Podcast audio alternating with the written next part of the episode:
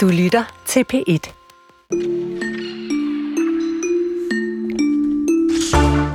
Hvis man nu vil sige noget ikke særlig pænt om øh, andre folkeslag, så kan, man, øh, så kan man altid bruge noget med mad. Altså, vi taler om risknasker eller pølsetysker, og der er mange andre eksempler. Og mad kan også godt være med til at øh, danne national identitet, og ligefrem være sådan en slags øh, fremkaldervæske for en, øh, politik, både indenrigs øh, og, og for andre lande. Vi napper et aktuelt eksempel, hvor opskriften er på butter chicken, og så ser vi også på hummus og stegt flæsk. Det glæder jeg mig til. Apropos det her med, med altså sådan øh, national identitet, så er der ultra fint besøg i Sverige af den franske præsident Macron. Og den borgerlige statsminister Ulf Christensen, ja, han har sagt velkommen på Instagram med en lille video, hvor han altså ja, bruger en perlerække af svenske klichéer. Hvorfor, og hvad det fortæller om hans forsøg på nation branding, det dykker vi også ned i den her sidste time af dagens kulturen. Og i studiet det er stadigvæk Karen Sikker og Chris Pedersen. Og jeg mener også, at han er inde på noget med mad i den der video. Øh, ja, ja, der var noget, jeg tror, det var Kanelboller. En, kanelbuller? Ja. ja, velkommen til kulturen.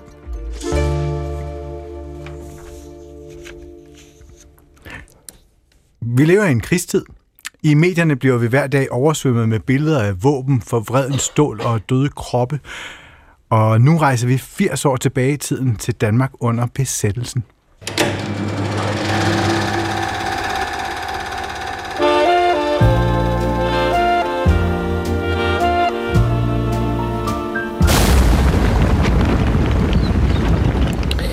For på præcis den her sidste januardag, altså for 80 år siden, vågnede danskerne op til et angreb på dansk filmindustri.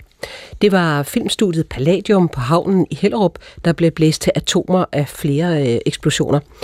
Før det var Nordisk Film i Valby blevet bombet. Senere på året i marts 44 ville Kinopalæet på Gammel Kongevej blive sprængt i stykker.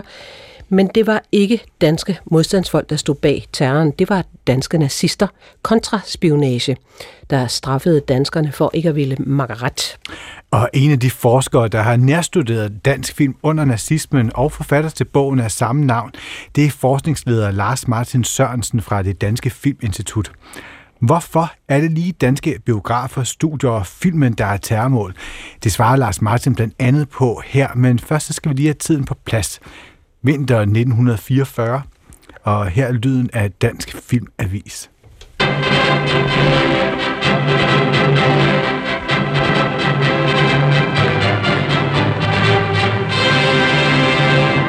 Efter at de tyske divisioner i Finland i tre år har kæmpet side om side med finnerne mod bolsjevikerne, forlader de nu efter Finlands kapitulation deres stillinger ved Kantalaksja-fronten. Jamen altså, i, i, øh, i vinteren 1944, der er klokken mange under, under den tyske besættelse af, af Danmark. Øh, samarbejdspolitikken er, er brudt sammen øh, i efteråret 43. Øh, man har gennemført øh, jøde, aktion mod de danske jøder senere i efteråret 43. Øh, og hvad skal man sige, øh, Werner Best, som er tyskernes rigsbefuldmægtige, tyskernes chef i Danmark, har brug for at demonstrere handlekraft øh, sydover. Hitler er træt af det, der foregår i Danmark, og sur over den kleinkrig, som den danske modstandsbevægelse fører imod... Øh, fører imod de tyske tropper i landet. Så, så, så, så det er sådan, de lange knive ved at skærpes der i 44, begyndelsen af 44. Jamen det man ser, det er en, en, en, en, en stigning i antallet af sabotageaktioner, og, og, og ganske mange af dem er rettet mod øh, tysk film i Danmark. Sådan at forstå, at modstandsfolk bryder ind i biografer og holder øh, den stakkels mand, der står i projektorrummet op, øh, hvis det er nødvendigt. De tager i hvert fald de tyske film og klipper dem i stumper og stykker og deler stumperne ud på gader og stræder under sådan en kampagne for, at danske biografgængere skal holde op med at se tyske film i biograferne. Så der fører sådan en, en, en, en kampagne mod tysk film. Det foregår dels ved, dels ved sabotage mod visninger i biograferne, og så dels også ved, at der er en modstandsgruppe, der hedder øh, Gruppe 1944, som, som øh, altså holder direktøren for, for det tyske filmselskab UFA i Nygade op og, og, og, og, sætter ild, og stjæler nogle skrivemaskiner, som de kan bruge til at lave øh, illegale blade på, og så trækker de ellers filmstrimler ned ad trappen og sætter ild til dem. Altså det er en nitratfilm, det brænder lige så godt som, som sorte krudt, så lunderne løber op og brænder UFAs kontor af, øh, og de mister faktisk ved den lejlighedsspillefilm og, og, og, og ugerevyer for, for næsten en kvart million kroner, da de gør boet op efterfølgende efter den her første sabotage mod UFA.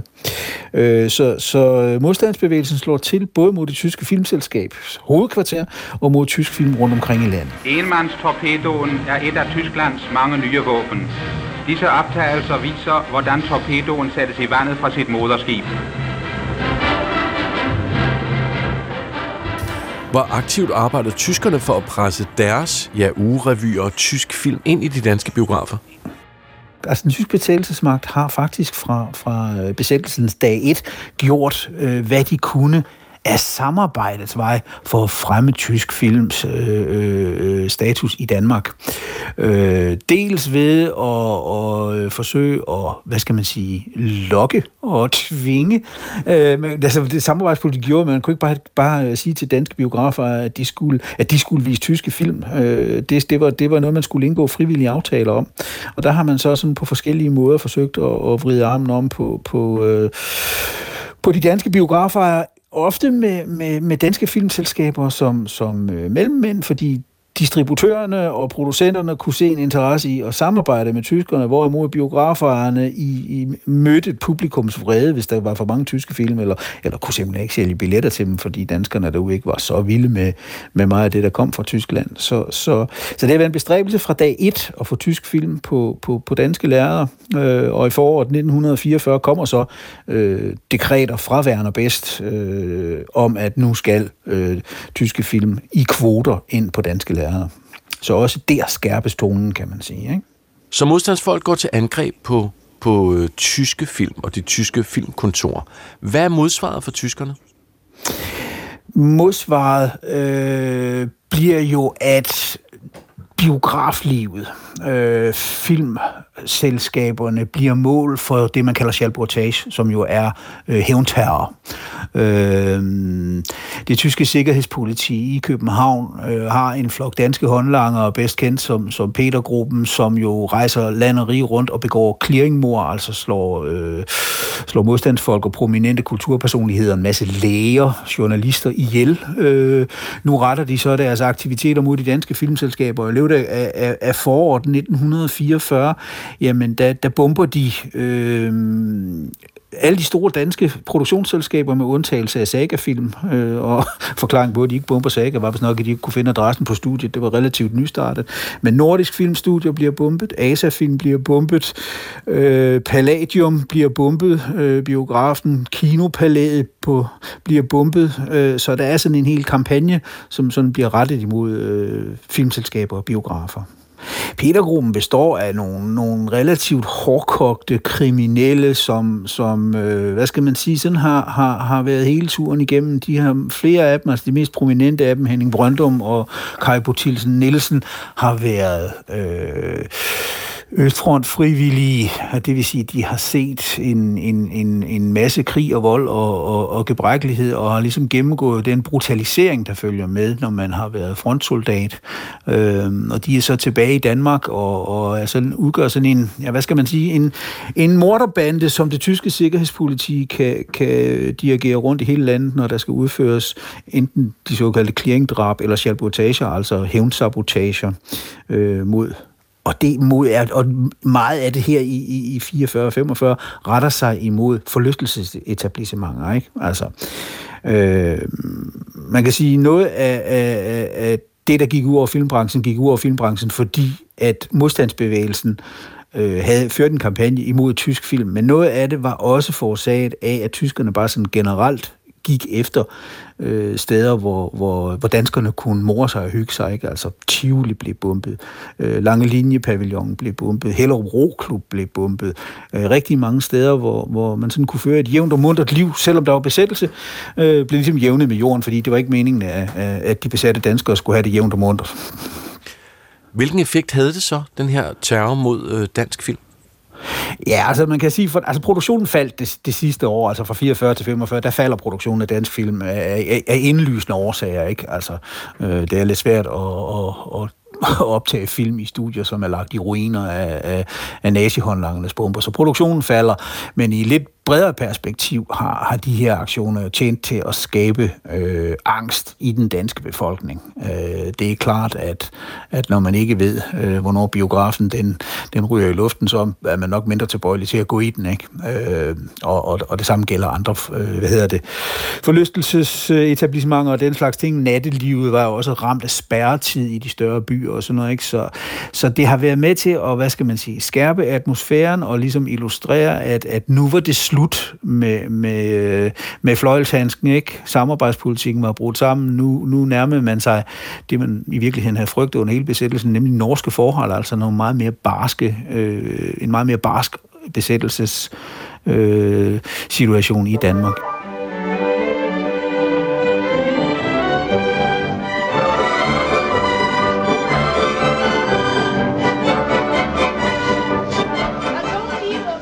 Hvordan vil du beskrive filmmiljøet i Danmark øh, i de her år? dansk film, som jeg har beskrevet det i den bog, der Dansk Film under, under, under nazismen, øh, kan, man, kan man, ligesom, man kan ligesom sige, at den del af, af dansk film, som, som levede af at producere øh, særligt fiktionsfilm til spillefilm til biograferne, øh, gjorde fra første færd alt, hvad de kunne for at samarbejde med tyskerne, og i virkeligheden på at lukrere på situationen. Øh, amerikanske film og britiske film kunne ikke længere komme til Danmark, så, der, så det var et kæmpe marked, der åbnede sig for, for danske filmproducenter, og de var nærmest ved at komme op og slås for at få, øh, for at få lukrative samarbejdsaftaler med tyskerne. Øh, dokumentarfilmen, som, som vokser frem i de her år, er en lidt anden sag. Den statsfinansierede dokumentarfilm, øh, der, der finder man eksempler på modstand imod besættelsen, og hele initiativet med at producere danske kort- og dokumentarfilm handler om at fortælle gode historier om, om, om det demokratiske Danmark og, og den danske velfærdsstat, som ligesom kan tjene som et modbillede til, til, øh, til fascismen. Ikke? Så der er to forskellige retninger der. Øh, men, øh, og så altså, krydses det i virkeligheden også mellem ung og gammel, ikke? Og, og højt på strå og lavt på strå, ikke? Fordi på de bonede gulve, der samarbejder man med tyskerne, der tjener man penge på samarbejdet, og de unge filmarbejdere, de går så rundt og uddeler illegale blade i, i kantinen under, under, i middagspausen, ikke? Så, så, så det er et landskab, et filmlandskab, som sådan er sønderrevet af, af, af forskellige konfliktakser, ikke? Nu taler vi om det her, fordi det i dag er 80 år siden, at, at Palladium øh, blev angrebet der på, på Løsbådhavnen i Hellerup. Hvor stor en effekt har film som terrormål, og ikke mindst også som våben i dag? Filmen er ikke videre interessant for, for, øh, for krigsførende parter i dag, eller for propagandistiske øh, aktører. Altså der må man ligesom sige, at, at øh, der, der er filmen, det, det er sådan noget som gamle mænd, som du og jeg, Jesper, ser, ikke? Øh, unge mennesker, som man skal vinde for en eller anden sag, og som har den der ildhu, øh, og, og, og kan måske værves til at og, og gå i felten for en eller anden sag. Jamen, de, de ser ikke øh, halvanden time lang spilfilm. Det, det, det, rækker deres, øh, det rækker deres tålmodighed simpelthen ikke til. De er på smartphones, de er på sociale medier, øh, og, og, og det er der, den propaganda er flyttet, flyttet hen i dag. Så, så vil man ligesom vil man som besættelsesmagt ramme øh, en nations propaganda, jamen, så skal man jamme internettet ikke? Øh, og, og, og forsøge at og påvirke via sociale medier simpelthen. Det er ikke filmen længere. Og det sagde Lars, med Lars Martin Sørensen, som er forskningsleder på det Danske Filminstitut og forfatter til bogen Dansk Film under nazismen.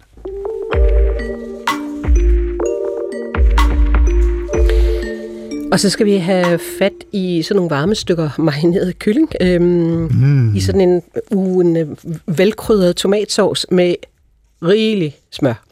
Øh, butter chicken en populær ret i det meste af verden, men det er også en ret, der indeholder en iboende konflikt, fordi øh, hvor kommer den fra? Øh, det er omstridt.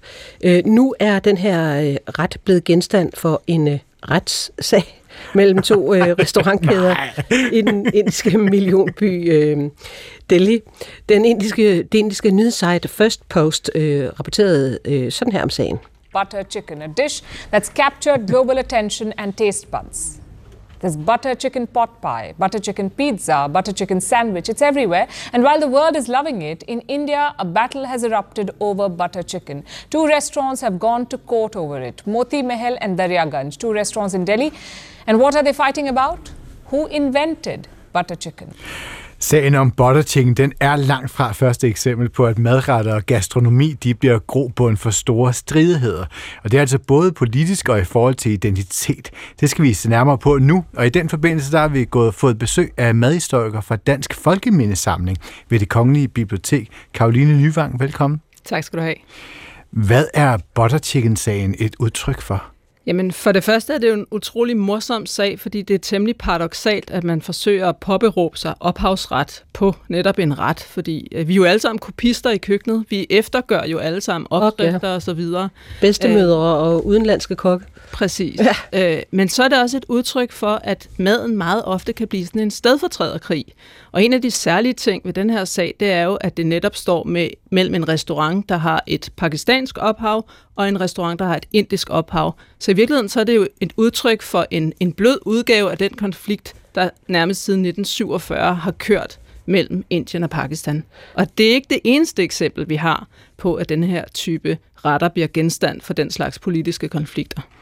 Nej, for et andet eksempel, det finder vi i årene mellem 2006 og 2015, fordi der, her der er udbrød en madstridighed mellem Israel og Libanon. Her var det kikkeærteretten hummus, der var omdrejningspunktet. I årene efter skiftede Libanon og Israel til at slå verdensrekorden over største portion hummus i et forsøg på at tage ejerskab over den her altså, et lille, måske mere øh, tilbehør end en reel ret. We want the whole world to know that hummus and tabbouleh are Lebanese. And certainly by breaking the Guinness Book of Records, the world should remember our cuisine, our culture. Jeg får lidt en fornemmelse af det her. Ikke? Altså, det er vigtigt, at vi skal vise øh, vores libanesiske køkken, vores libanesiske kultur. Og der bliver det altså på en eller anden måde sådan meget vigtigt, hvem der ejer en ret.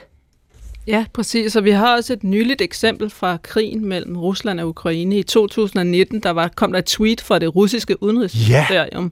hvor de påberåbte sig øh, borsch, altså den her ja. traditionelle rødbedesuppe, som en, et eksempel på det klassisk russiske køkken, og det fik altså en masse ukrainer til at øh, i blækhuset, fordi de mente, den var af ukrainsk oprindelse. Og så fik man faktisk fra Ukraines side overhalet Rusland indenom, fordi man i 2023, tror det var, fik det anerkendt som på UNESCO's liste over immateriel kulturarv som en ukrainsk praksis. Så det handler ikke kun om at komme i Guinness verdensrekordbog øh, med den største humusret. Nogle gange kan man så også øh, forankre det i nogle, nogle internationale konventioner og ligefrem få det på en liste. Det ligger der jo noget anerkendelse i. Selvfølgelig. Men, men hvordan er det, at gastronomien kan bruges, altså er så godt et redskab øh, politisk, når vi sådan skal øh, enten forsvare eller værne om vores nationale identitet, eller i nogle tilfælde bygge den op? Jamen, jeg tror, med globaliseringen af den øh, internationale madkultur, der er nationale retter og nationale ingredienser i langt højere grad blevet et aktivt politisk tilvalg, øh, som også giver mulighed for at udvise en form for nationalisme, der er måske en lille smule mere spiselig end andre former for nationalistiske udtryk. Øh, og det helt klassiske eksempel herhjemmefra, det er jo selvfølgelig statsministerens makralmad. Øh, og den blev i første omgang tolket som sådan et usnoppet folkeligt valg, men det var også et meget dansk valg. Altså for det første er rugbrød en central ingrediens i den danske madkultur, øh, og så er makrel i tomat også noget, vi kun spiser herhjemme, og ikke i resten af verden. Er det rigtigt? Og sidst men ikke mindst, ja, Sidst men ikke mindst, så kan man jo også godt i sådan et anfald af vild analyse argumentere for, at sådan en, en rød tomat makrel bund med hvid mayonnaise på, det, det, det er jo næsten det nærmeste, man kan komme på Dannebro, ikke? Og det er udspekuleret. Det er jo faktisk det samme også Inger Støjberg og pålægchokoladen, hvis man lige bliver på Christiansborg. Men vi bliver faktisk hængende på Christiansborg, fordi i 2014, der søgte den øh, daværende fødevareminister, Dan Jørgensen, en kampagne, øh, hvor danskerne skulle stemme om vores nationalret. Det burde måske egentlig være flæskestegen. Det vil være frikadeller. Først var der 24 nomineret, nu er der 8 finalister. Og det bliver måske lidt overraskende hverken frikadeller eller flæskesteg, der i næste måned bliver kåret som Danmarks officielle nationalret. Ifølge Fødevareminister Dan Jørgensen er formålet med kåringen blandt andet, at vi skal blive klogere på dansk madtradition. Jeg synes, det er en ganske udmærket idé. Afstemningen kører frem til 16. november, og vinderretten bliver offentliggjort den 20. Ja, og vi spoiler ikke noget, for det er længe siden. Øh, det var efteråret 2014, det her øh, debatten om den danske nationalret, og det blev jo øh, stegt flæsk med persillesovs. Men der var også mange andre med i opløbet. Brændende kærlighed, øh, smørbrød, æbleflæsk, øh, hakkebøf, stegt sild og flere andre ting. Hvad, hvordan så du den her nationalret-kampagne?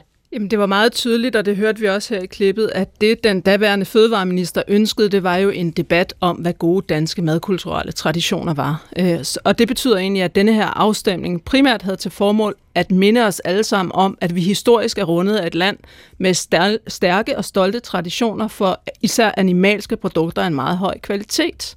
Øh, så det er helt klart, at han var også ude i et forhavne, der handlede om en national fortælling – Øh, og det er meget nemt øh, at få gang i sådan en fortælling, når man tager fat i noget, der om noget forener os alle sammen. Altså det er jo et alment menneskeligt vilkår at spise, så hvis man tager afsæt i maden, så er man inde i noget af det helt centrale øh, for os alle sammen.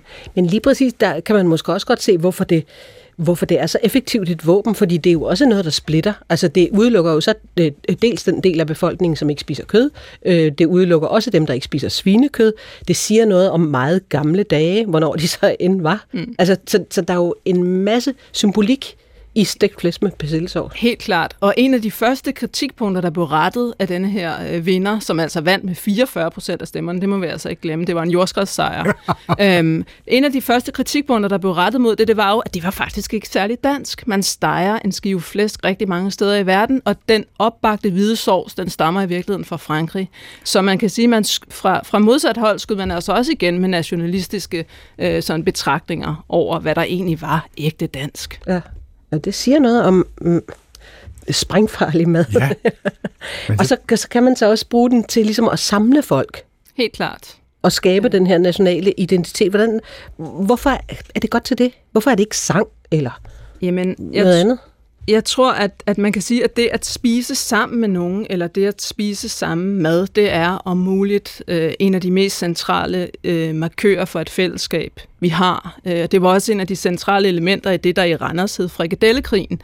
Det der med, at man havde en ambition om, at danske børnehave, øh, øh børnehavebørn og folk på plejehjem osv., de skulle kunne sidde ved et bord og spise mad, der lignede deres nabos mad. Og det er ud fra en erkendelse af, at når vi sidder sammen og spiser, så bliver der etableret et særligt fællesskab. Det har selvfølgelig også betydning, at maden igennem de seneste 100 år er blevet er blevet simpelthen gennemsyret af en lang række idealer, der også gør, at vi gennem maden kan signalere, hvilke nogle værdier vi selv mener er betydningsfulde, og hvilke værdier vi ønsker at inkorporere i et fællesskab. Mm. Og det er jo altså ikke kun i Danmark, fordi i 1982, der besøgte Frankrigs daværende præsident François Mitterrand Japan, hvor han øh, både mødtes med den japanske premierminister Suzuki Senko og den daværende kejser Hirohito. Même tonalité au cours du déjeuner qu'offrait à François Mitterrand le Premier ministre Zenko Suzuki. Ce dernier a qualifié leurs entretiens de très amicaux et chaleureux, et le déjeuner s'est conclu dans la bonne humeur par un échange de cadeaux tout à fait traditionnel, kimono et chapeau. Der skal selvfølgelig en frokost til, når statsledere skal forhandle og udveksle gaver, som det også bliver omtalt her. Hvordan blev det her maddiplomati brugt under Mitterrands øh, besøg i Japan? Det, der nok var særlig genialt her, det var, at de her kejserlige kokke, de havde lagt sig særligt i selen for at skabe sådan et, et fransk-japansk fusionskøkken. Øh, og det er jo både en anerkendelse af fransk kulinarisk tradition og kulturarv, og så er det også om noget et symbol på, at man vil samarbejdet. Og til sammenligning, der kan vi måske huske nogle af os, at øh, i, i 2017, der havde øh, Donald Trump besøg af Kinas statsoverhoved, og der valgte man altså at, at servere New York øh, steak og kartoffelmos. Og der var der også politiske kommentatorer, der mente, at dermed der havde Trump altså forpasset en unik mulighed for at vise en udstrakt hånd til hele det kinesiske folk.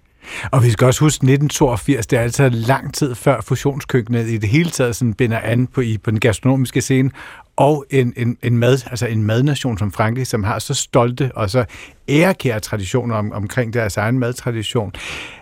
Hvilken kvalitet har mad som udenrigspolitisk værktøj?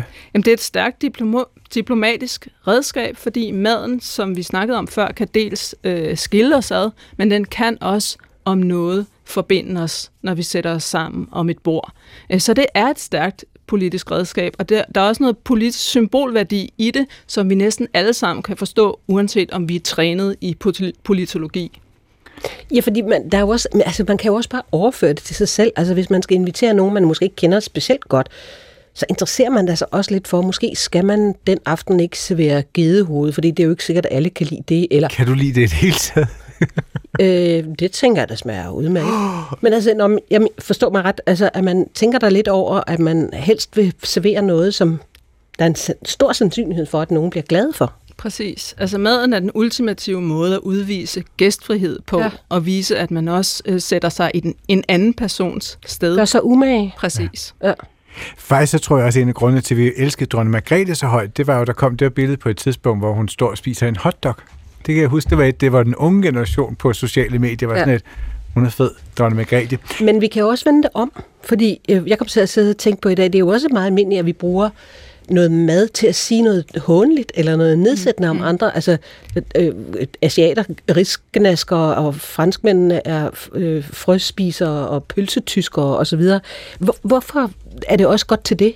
Det er jo fordi, vi har sådan en forestilling om, at et lands kulinariske traditioner også symboliserer dem, deres idealer øh, og værdier. Og nu nævnte du hotdoggen, og det er meget interessant, fordi lige præcis hotdoggen fik sit navn under 1. verdenskrig, da man meget aktivt i USA fravalgte frankfurter som begreb for den her ret, fordi man ønskede at distancere sig fra tyskerne, og senere fik vi en pandang, da man gik fra french fries til freedom fries meget aktivt for at, at, at, at skabe afstand til, til Frankrigs øh, holdninger til USA's øh, aktion i Irak i 2003. Så man kan faktisk virkelig fortælle verdenshistorie og samfundshistorie igennem øh, altså madtrends, madtraditioner og så sådan unikke madnedslag i historien? Det vil jeg helt klart mene. Altså det er virkelig en kulturbærer om noget, den mad, vi spiser. Ja, som vi så, som du har sagt, alle sammen har et forhold til. Ja. Og det er der ikke så mange andre ting i vores samfund, hvor alle spiser eller gør det samme som at spise. Nej, og det er simpelthen, det at spise er jo et menneskeligt grundvilkår, så derfor så har det virkelig en evne til både at skille os ad og forene os. Spændende. Tak skal du have. Selv tak. Karoline Nyvang, øh, madhistoriker og seniorforsker, Dansk Folkemindesamling øh, ved det Kongelige Bibliotek.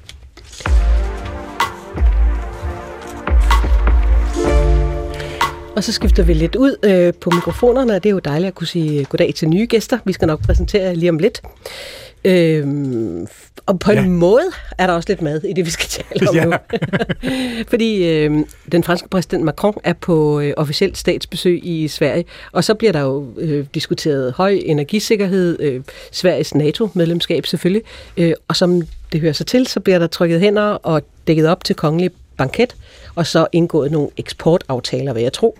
Ikke ja. at jeg har forstand på den slags, men det tror jeg. og i en velkomstvideo til Macron, som øh, Sveriges borgerlige statsminister Ulf Christensen har lagt ud på Instagram, der var det hverken oprustning eller atomkraft, som var i fokus.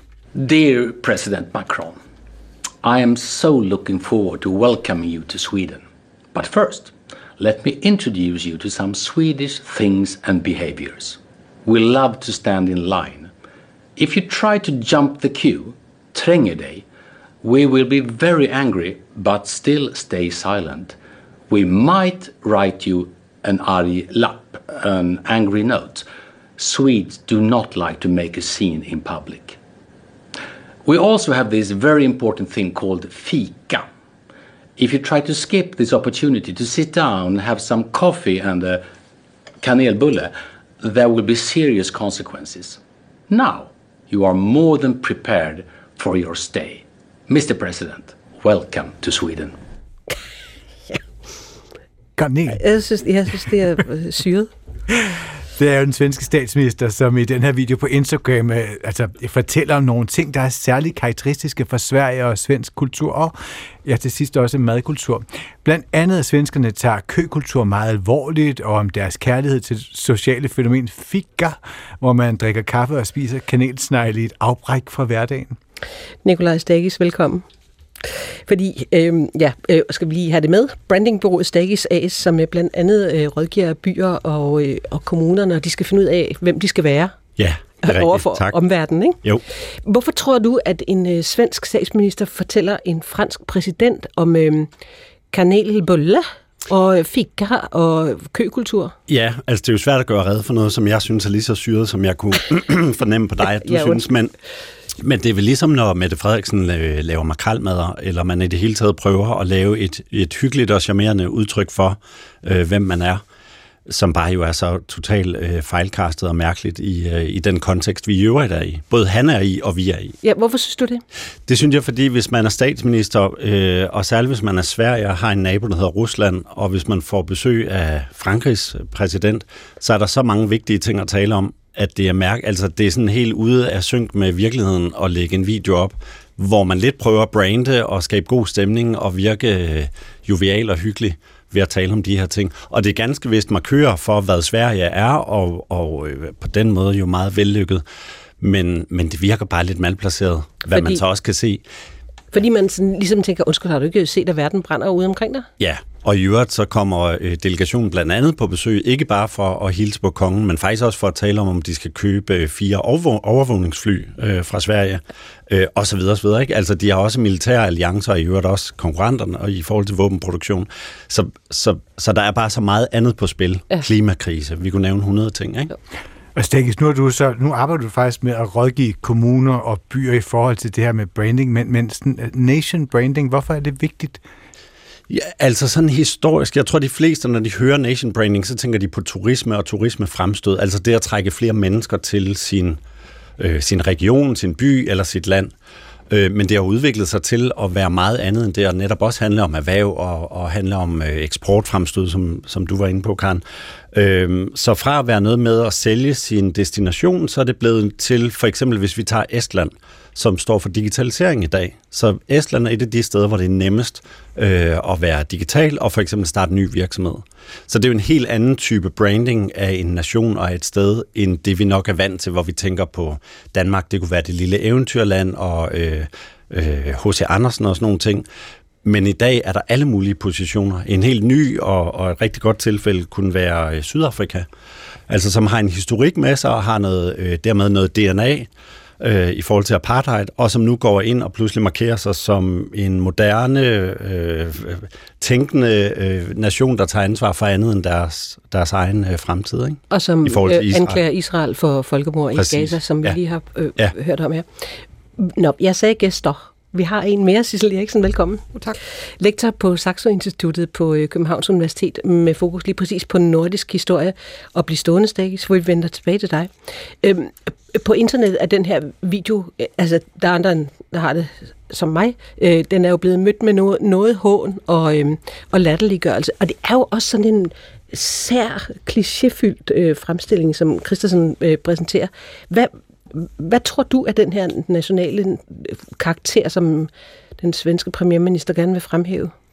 Altså, øh, da jeg så den, så tænkte jeg, at er løgn, ikke? Det er en svensk statsminister, og hvad sker der? Har han ikke andet at sige?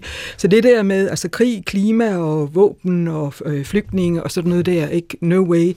Så det virker som om, han har berøringsangst over for verden. Er det, det, og, er det det, du ser i den? Det ser jeg, og jeg, synes, jeg ser ham også som ynkelig, og det er fordi, han er politisk klemt. Øh, altså, han sidder på et øh, mandat fra Sverigedemokraterne. Og det vil sige, at øh, han tør simpelthen ikke røre ved de spørgsmål, altså øh, klima og dieselskatter og øh, hvad hedder det, flygtning og sådan noget. Han har berøringsangst over for alt det, som øh, Sverigedemokraterne, øh, altså Sverigedemokraternes øh, kerneområder.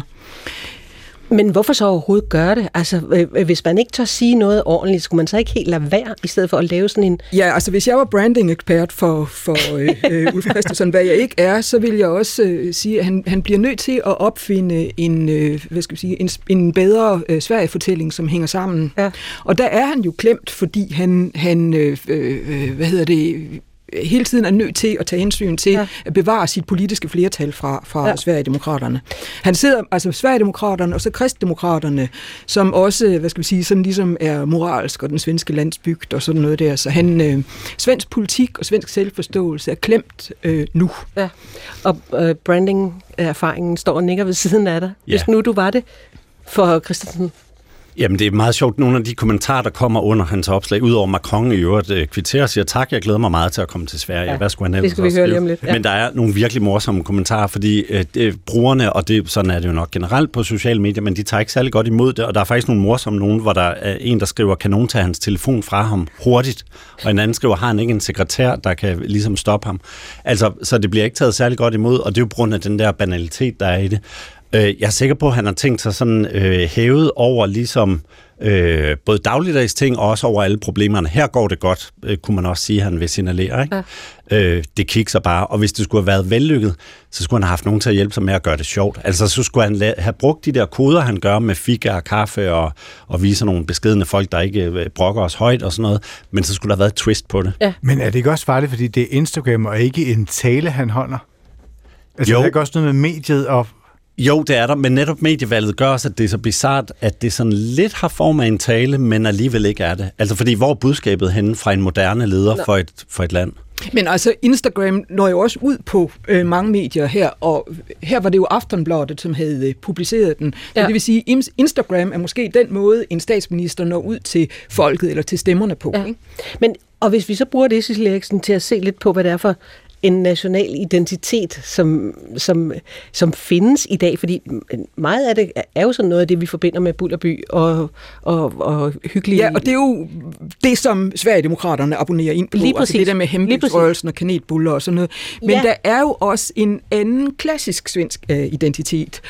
Og øh, nu er jeg jo historiker, ja. så vi skal lige øh, gå et skridt tilbage. Ikke? Ja. Altså, Sverige er jo kendt for at have haft tre meget stærke socialdemokratiske statsminister. Albin Hansson, der konstruerede det svenske folkhem, ikke? som var det altomfavnende socialdemokratiske paradis, planlagte paradis.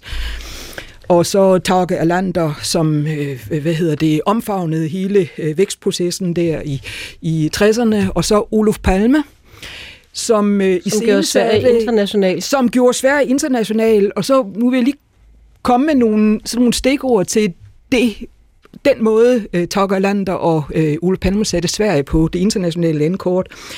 Altså, det var det der med at planlægge idealstaten, som kunne rumme alle. Og så var der det der med at inddrage erhvervslivet. Ikke? Altså man havde nogle, altså man havde Saab, og man havde Volvo, og man havde også våbenproduktion. Og det gik ind, hvad skal vi sige, i svensk neutralitetspolitik. Altså Sverige var stærk, og man havde en stærk økonomi. Man havde atomkraft.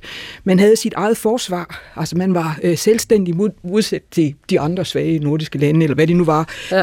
Og så havde man også det der med, at man havde en videnskabelig socialisme, så man var knyttet, man havde, øh, hvad hedder det, man knyttede an til videnskabelig miljø. Man troede ligesom, at det ideelle samfund kunne planlægges. Og det var bare et spørgsmål om at skabe en rigtig øh, samfundsmodel, og så nå igennem med sine politiske budskaber. Og det er jo interessant, fordi øh, øh, Palme kunne samtidig rumme altså folkhemmet, han udvidede folkhemmet til også at sige, at man skal være et paradis, eller ikke et paradis, men man skal kunne rumme flygtninge, altså undertrykte folk i verden. Din næste er ikke kun svensk. Nej, men øh, øh, Torge Palmer, øh, eller hvad hedder det, øh, øh, Olof Palme, han gik ind og omfattede øh, de der ting. Altså samtidig med, at man også havde Nobelprisen, som satte øh, Sverige moralsk og videnskabeligt på, øh, på verdenskortet. Og så kan man sige, det, at man har fået et så stærkt, altså Sverigedemokraterne altså Sverigedemokraterne er blevet så stærke, det er ligesom antipolen af hele palmerismens øh, globalisering og internationalisme og, øh, hvad hedder det, følelse af at være, altså have en moralsk øh, overhøjhed i øh, hvad hedder, Skandinavien og Europa. Ja. Altså Sverige var jo også i lang tid for fin og for selvstændig til at være en del af EU, ikke? altså øh, øh, før de kom ind. Og der, hvor øh, øh, hvad hedder det, Sverigedemokraterne kommer ind, det er en opposition mod, mod øh, den svenske socialdemokratiske elite, og måske også den... Øh, den, øh, hvad hedder den, altså den svenske altomfattende øh, ja. øh, hvad hedder, flygtningepolitik. Ja, og, og jo også fordi Sveriges historie nu også rummer bandekriminalitet og alle de andre ting, vi ser, ja. øh, ja. øh, voldelige angreb øh, rundt omkring i, i de svenske byer, som jo ikke er med i den der tale, der handler om vejret, og om køkultur og om øh, kanelboller. Ikke? Ja. Øhm, Nikolaj Stegis, øh, hvad, hvilken betydning har øh, de her fortællinger fra et land, når man nu gerne vil øh, lade sig se ud? Altså, hvad, hvad skulle Mette Frederiksen sige i en video til Macron? hvis han skulle forbi? Jamen det, der er sådan alt overskyggende, det er faktisk uanset om vi taler om NGO'er, virksomheder, øh, byer eller lande, det er, at man er nødt til at have en sag. Man er nødt til at have noget, man står for. Og så kan man godt bruge nogle af de der koder, vi har for, hvem, hvad vores identitet er, lige fra mad til øh, beklædning, til måder, øh, vi opfører os på ja. osv., som han også gør. Og det kunne Mette Frederiksen også bruge, men det skal bare kombineres med en sag, hvor man har noget, der er nutidigt og relevant, som man kobler til det. Så hvis han nu har sagt, at vi kan spise kanelboller, øh, mens vi taler om øh, de fire øh, overvågningsfly fra Saab, I gerne vil kigge på, eller at det er måske lidt overdrevet, ikke? Men, nej, altså, men... det der med ligesom at få det knyttet til, hvad, hvad er det, han står for? Hvad er det, han gerne vil? Hvad kan vi sammen? Hvordan kan han være ligeværdig med Frankrig? Og dermed øh, ophøje Sverige til ikke at være et lille putland op nordpå, men at være en, en reel spiller, der i øvrigt står ret tæt på en ja. konflikt med Rusland. Altså, der er masser, han kunne tage fat på, og det samme gælder jo øh, vores egen regering og Mette Frederiksen. Det gælder om at få det knyttet til noget, hvor det bliver relevant og, og afgørende, og man ikke bare synker ned i at tale om enten øh, mm. kaffe og kage eller øh, makralmad. Men hvordan bliver det så? Altså, hvad, det er vel også noget med troværdighed? Altså, hvor spiller det, hvad, hvad er det for en størrelse i, i sådan noget som sådan en Instagram-opslag som det her? Ja, det er jo lige før, at det bliver sådan et mærkeligt, og det er jo også det, brugerne reagerer på, det er, at det bliver lidt utroværdigt, fordi på den enden, så har han ikke noget budskab, og det er jo øh, virkelig kritisk, hvis det er tilfældet. Eller også, så sidder han bare og spiller skuespil, og har egentlig vigtige dagsordner, men lader som om, at nu Eller er det sådan lidt hyggeligt. Eller siger, at han skal balancere alt, alt, alt ja, men han, politisk. det er jo et, så længe det er hans eget medie, som Instagram er, så kan han jo vælge, hvilken dagsorden han vil tage op. Så han kan jo tage et eller andet, hvor han synes, her går det godt, det vil jeg gerne sige noget ja. om, og det gør han ikke, og det bliver, så bliver det nemlig flat og utroværdigt, ikke? og det er jo dumt. Man kan jo også sige, at det her det er et udtryk for splittigheden i det svenske samfund nu, at dem, der opponerer, det er jo ikke noget, man gør, men det er jo, hvad skal man sige, det socialdemokratiske Olof Palme, eller øh, moralske Olof Palme-segment, som reagerer mod, at er det virkelig det, Sverige står for nu? Mm. Ja. Til det der med køkulturen, der spiller han ind i Sverigedemokraternes øh, selvforståelse ved ligesom at sige, at kan vi de svensker... Kan de kø? Vi, ja, men altså også det der med, at vi svenskere, vi er solidariske, og vi er tolerante. Men når han bruger eksemplet, så kommer der også sådan den svensk øh, jantelov, ikke? Vi er tolerante, hvis I vel og mærke er ligesom Svensson. Så derfor spiller han ind i, øh, i Sverigedemokraternes øh, selvfortælling. Ja. Det, der jo så bare er rigtig dumt ved lige præcis det med køkultur, det er, at nogle af reaktionerne på det, det er jo, at han selv havde en sag i 2010, der handlede om at springe over i køen. Nemlig, at han fik en lejlighed, som egentlig var ment til udsatte kvinder glemt. i Stockholm. Og det er der så nogen, der, der er blandt andet en, der skriver, øh, kø Uffe giver køtips, øh, som en kommentar til, at han øh, nu deler ud af gode råd, ikke? men han har ja. selv sprunget køen over. Og så der var vi så tilbage til det her med troværdigheden. Ja, den er jo så lav på det ja. punkt. Ikke? Ja. Men mange tak til jer, Nikolaj Stakes, direktør i brandingbureauet Stakes AS, som blandt andet har rådgivet byer og kommuner i branding, og Sissel Eriksen, lektor på Saxo Instituttet på Københavns Universitet, med fokus på nordisk historie.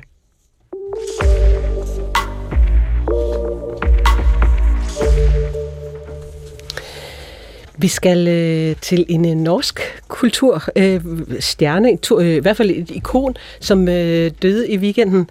En øh, visesanger, der formulerede den norske folkesjæl gennem sine tekster og guitarmelodier. Lillebjørn Nielsen.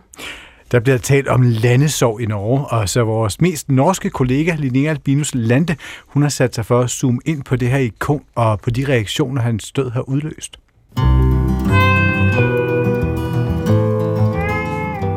I dag kan vi alle kondolere til hinanden. Sådan lyder en af de norske avisrubrikker fra den her uge. Og en anden. Tak for, at du prøvede, og i den grad lykkedes. Eller på norsk. Tak for, at du prøvede, og så til de grader fik det til. I flere dage har landesorgen haft greb om det kulturelle, hvis ikke hele Norge. En af vores mest kendte og kære visesangere og gitarlærer for hele landet, Lillebjørn Nielsen, døde i helga 73 år gammel. Og nå har han forlatt byen med det store hjertet. Kanskje får han en klem av Sankt Peter mens Django stemmer gitaren. Vi minnes Lillebjørn Nielsen, som ble 73 år. Årsagen, det er dødsfaldet for ham her. Lægger til ved havna og stryker gatelangs, forklædt som en kjølig sønn av vind. Sanger, sangskriver og guitarist Lillebjørn Nielsen blev 73 år gammel. Jeg synes det er moro å oversette Beatles til norsk. Eh, oversatt en gang eh, Hey Jude, som ble til Hei Knut, her er din sang, osv. Og, og um, Got to get you into my life ble til Kan godt få sitte inntil meg, Leif. Det er eh, mange muligheter. Det er ikke sikkert, han resonerer så stærkt hos danskere. Men tænk på dengang Kim Larsen døde. Hvordan stort set hele Danmark var i oprør, i sorg og i optog i tusindvis. Og Kasper Frisje, du har fulgt mindeoptoget i Odense, og det er jo altså byen, hvor Kim Larsen boede de sidste mange år af sit liv. Kasper, prøv en gang at beskrive, hvad det er, du har været en del af her de seneste timer. Jamen, øh, jeg har været vidne til, lad os bare sige, raballer i stræderne. Og raballer, det skal altså forstås på den positive måde, som i en massiv respekt for. Husker du den gangen, da vi gik på folkeskolen? Da sommeren det var feriekoloni? Vi mødte op på Møllegata, fik en lapp rundt halsen med navnet og hvor længe vi skulle blive. Op til åtte uker var vårt tilbud fra kommunen, og selvsagt måtte vi bli tida ut. Så sto vi der og stamma mens vi tok farvel med mamma. Den eneste jeg kjente der var Knut. Lørdag i den forgangne weekend døde Lille Bjørn Nielsen. Manden, der siden 60'erne har spillet en helt central rolle i den norske visetradition. Stærkt inspireret af den amerikanske bølge med folk som Pete Seeger og Bob Dylan i spidsen. Akkompagneret af alt fra mundharmonika til guitar og banjo, er Nielsens sang blevet allemands eje hos vores norske naboer. Folk kan scrolle med på teksterne, som om det var nationalsangen. Og måske endnu bedre, så kan man identificere sig med dem. Det var ingen som jeg kendte, da jeg kom ombord i toget, så jeg satt der uden nogen ting at sige. Med trillrund skalle som var klippt en gang for alle, på vei til sommerens feriekoloni.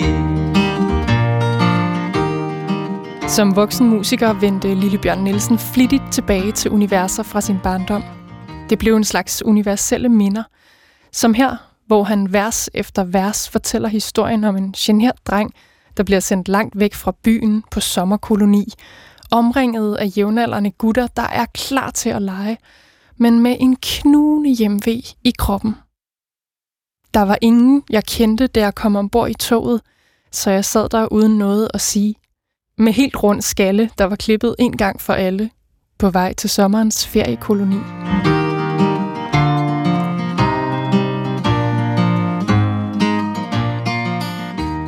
Selv voksede Lille Bjørn Nielsen op i Oslo, meget præcist på det, der hedder Alexander Sjællands Plads.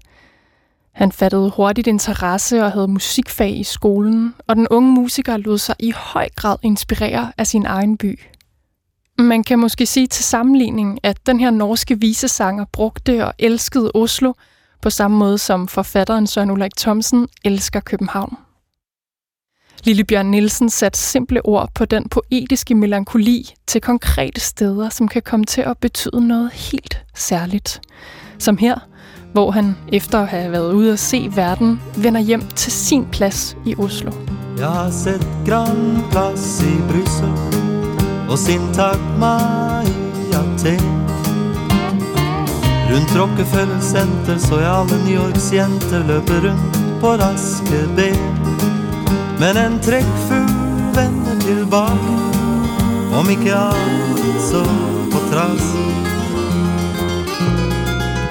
Jeg fant veien hjem for å se hjem Alexander Kiellands plads.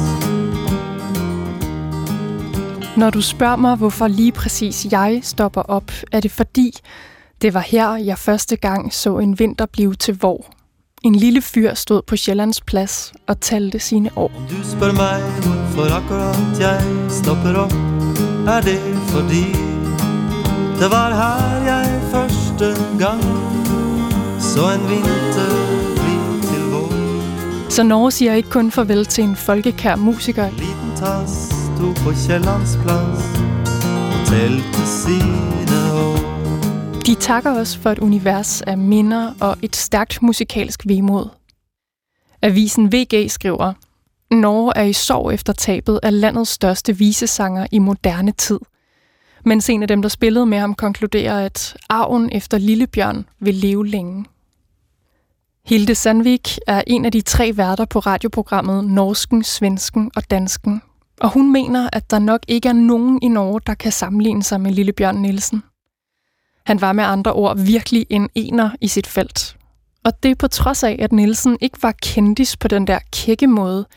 Han ville faktisk helst være fri fra spotlys og al opmærksomheden, der fulgte med det at skrive sine folkekære viser. Her fortæller Hilde Sandvik, hvordan den norske landesorg kommer til udtryk lige nu, mens fans og kolleger stadig fordøjer nyheden om Nielsens død. Jeg oplever det at eh, det harmonerer med hvordan Lille Bjørn Nielsen var i offentligheten. Det er en eller anden slags sånn stille, eh, innovervendt eh, sorg. Man kan se selvfølgelig at folk poster på, på sociale medier eh, sine oplevelser med Lille Bjørn Nielsen, og særlig eh, i Oslo, i hovedstaden, for av alle eh, så var Lille Bjørn Nielsen hovedstaden og Oslos store poet. Selvom folk poster opslag på sociale medier, så har sorgen over lille Bjørn Nielsen sådan en slags indadvendt karakter i de her dage, siger Hilde. Det er en reaktion, der passer godt til visesangerens natur, til Oslos store poet. For nok var han sky, men lille Bjørn Nielsen har på en eller anden måde formået at samle alle på tværs af generationer, siger Sandvik. Også selvom det er over 50 år siden hans debut, og siden den tid, hvor han udgav et hit af en guitarlærerbog, der i årtier har hjulpet nordmænd til at få noget smukt ud af den der seksstrengede kasse. Han var jo en stærk figur allerede på 70-tallet, eh, kom ud med Lillebjørn Nils, altså Lillebjørns gitarbok, som lærte en hel generation at spille guitar. Eh, og, og den gitarboken, den har holdt sig helt frem til vår tid. I 80'erne fandt Nielsen sammen med resten af de fire populære guitarkammerater. Højt elskede spillemænd, hver især kendte som solister, men her forenet i en kvartet. Med fiskestang i handa, med regnfrakk og sydvest, med lunk og kaffekanna, der liker jeg mig bedst. Og i løbet af sin lange karriere som visemusiker, har Lille Bjørn Nielsen også serveret hits som, jeg tager dem på norsk, Godnat Oslo, Tanta til Beate av Crescendo i gågata. Utstillingsdokka i vinduet lo. En sønnavind smelta vekk snø der vi stod Gågata blev til en sølvbeslått vei, og du sa jeg tror jeg elsker deg. La, la, la, la, la, la, la, la. Og klip til 2012. Her blev den generte musiker pludselig billedet på den norske vrede mod Anders Bering Breivik. Terroristen, der dræbte mere end 70 mennesker på Utøya den 22. juli 2011, og som næppe kræver nogen sådan større introduktion. Norge forbereder sig lige nu på den største retssag i landets historie. I morgen tidlig begynder sagen mod Anders Bering Breivik, der dræbte 77 mennesker. Den 22. Da retssagen mod Breivik var i gang året efter, brugte gerningsmanden særligt dagene i retssalen på at redegøre for sit højre radikale verdensbillede. Her skældte han også ud på en af Lille Bjørn Nielsens tekster til sangen Born og Regnbøen, altså Børn af Regnbuen, efter den amerikanske sangskriver og fredsaktivist Pete Seegers melodi. Er du klar? Og det var faktisk lige præcis det, der skulle til. At Breivik kaldte børn af regnbuen for en marxistisk indoktrinering af børn. For det inspirerede 40.000 mennesker til at stemle sammen på et torv midt i Oslo i regnvejr for at synge i kor sammen med Lille Bjørn Nielsen. En himmel følger stjerne, stjerner, blått så langt du ser. En jord der blomster gror, kan du ønske mer. Ingen sang kan vel på den måten snakke om håbet i det at være et barn og vokse op i en verden der vi kan være et stort vi. Eh, og det var selvfølgelig en stor provokation for Anders Bering Breivik, eh, som på ingen måte ønskede et stort vi der folk skulle kunne leve sammen på tvers av, av bakgrund og hvor man kom ifra og alt. Og noen stjæler fra de unge, som blir sendt ut for å slåss. som stjeler fra de mange som kommer etter oss. En himmel full av stjerner, blått hav så langt du ser. En jord der blomster gror, kan du ønske mer? Lille Bjørn Nielsen kom til at stå for en slags optimisme midt i landesorgen efter utøjer, fortæller Hilde Sandvik som altid får en klump i halsen, når hun tænker tilbage på de tusindvis af mennesker, der stod og sang sammen i kor i regnvejr. Men fra nu af må alle viseglade nordmænd synge med på de folkekære tekster, uden at Nielsen selv synger med. Oslo Kommune hedrer Lillebjørn Nielsen med klokkespil. De næste kveldene skal God Nat Oslo spilles fra toppen av Rådhuset. Som et sidste farvel ved Oslos Rådhus spille Lille Bjørn Nielsens nok største ballade ud over byen hver aften ind til begravelsen. Det er lidt en pangdang til Thomas Helmis Basker er en fælles sang. Altså, du kender den, Godnat Malaga, når Lille Bjørn Nielsen han lægger sin egen barndomsby Oslo trygt i seng.